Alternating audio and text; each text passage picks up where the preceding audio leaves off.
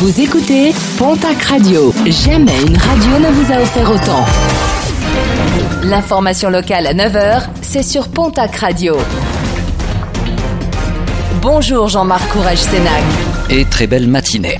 Un jeune homme de 26 ans prochainement présenté devant la justice occitane. Dimanche dernier, les gendarmes de Mirande étaient intervenus suite à des violences conjugales. L'individu venait de frapper violemment sa compagne au visage avant de la menacer avec un couteau. À l'arrivée des gendarmes, il avait pris la fuite. Ce dernier a finalement été interpellé en début de semaine à son domicile. Cap Ours remet de l'huile sur le feu dans les Pyrénées.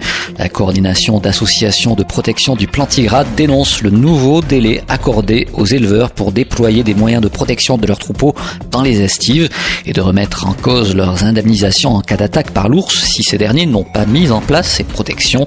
Cap Ours conclut son communiqué en affirmant que l'État dilapide des fonds publics à, je cite, des fins électoralistes sur le dos d'une espèce protégée.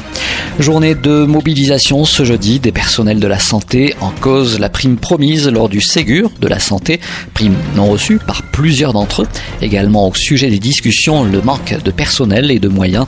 À Tarbes, un rassemblement est prévu en début d'après-midi devant la préfecture. Une délégation doit être reçue par le préfet dans la foulée. Ce jeudi, la campagne de déclaration de revenus sera officiellement lancée par Bercy avec l'ouverture du service de télédéclaration pour les résidents fiscaux de Haute-Garonne et du Gers. La date limite de dépôt de votre déclaration est fixée au 1er juin prochain. Pour les Pyrénées-Atlantiques et les Hautes-Pyrénées, vous aurez droit à une semaine supplémentaire avec une date limite prévue le 8 juin. Un mot de sport et de basket avec en Ligue féminine le TGB qui recevait hier soir à Tarbes l'équipe de Landerneau. Victoire des basketteuses Sur le score de 81 à 66. Le TGB qui accède ainsi au play-off. Et puis en rugby Pro D2, match avancé de la 26e journée du championnat.